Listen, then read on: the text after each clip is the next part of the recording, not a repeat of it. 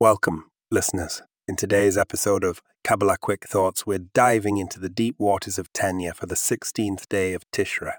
We're navigating the choppy seas of material requests and divine guidance where the altar bay is swamped with pleas for health and sustenance.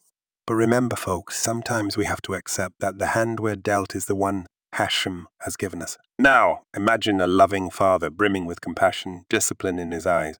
When he disciplines his child, it's not out of anger or spite, but love. It's a gift that molds us, shapes us, and ultimately strengthens us. Just like this father, Hashem is guiding us even when we're facing trials and difficulties. Remember that next time you're in a tight spot. And let's talk Torah. It's not just a book, my friends. It's our vehicle, our vessel, our very map to doing the will of God. As Jews, we walk a path that is grounded in the realm of nature. We're all emissaries of Hashem in our own unique ways. So when life throws you a curveball, don't dodge it. Embrace it. Embrace it. It's part of your journey, part of your story, and trust me, it's all part of Hashem's plan. So keep your chin up, your faith strong, and remember, even in the darkest of trials, there's always a divine spark just waiting to be kindled. That's our show for today, folks.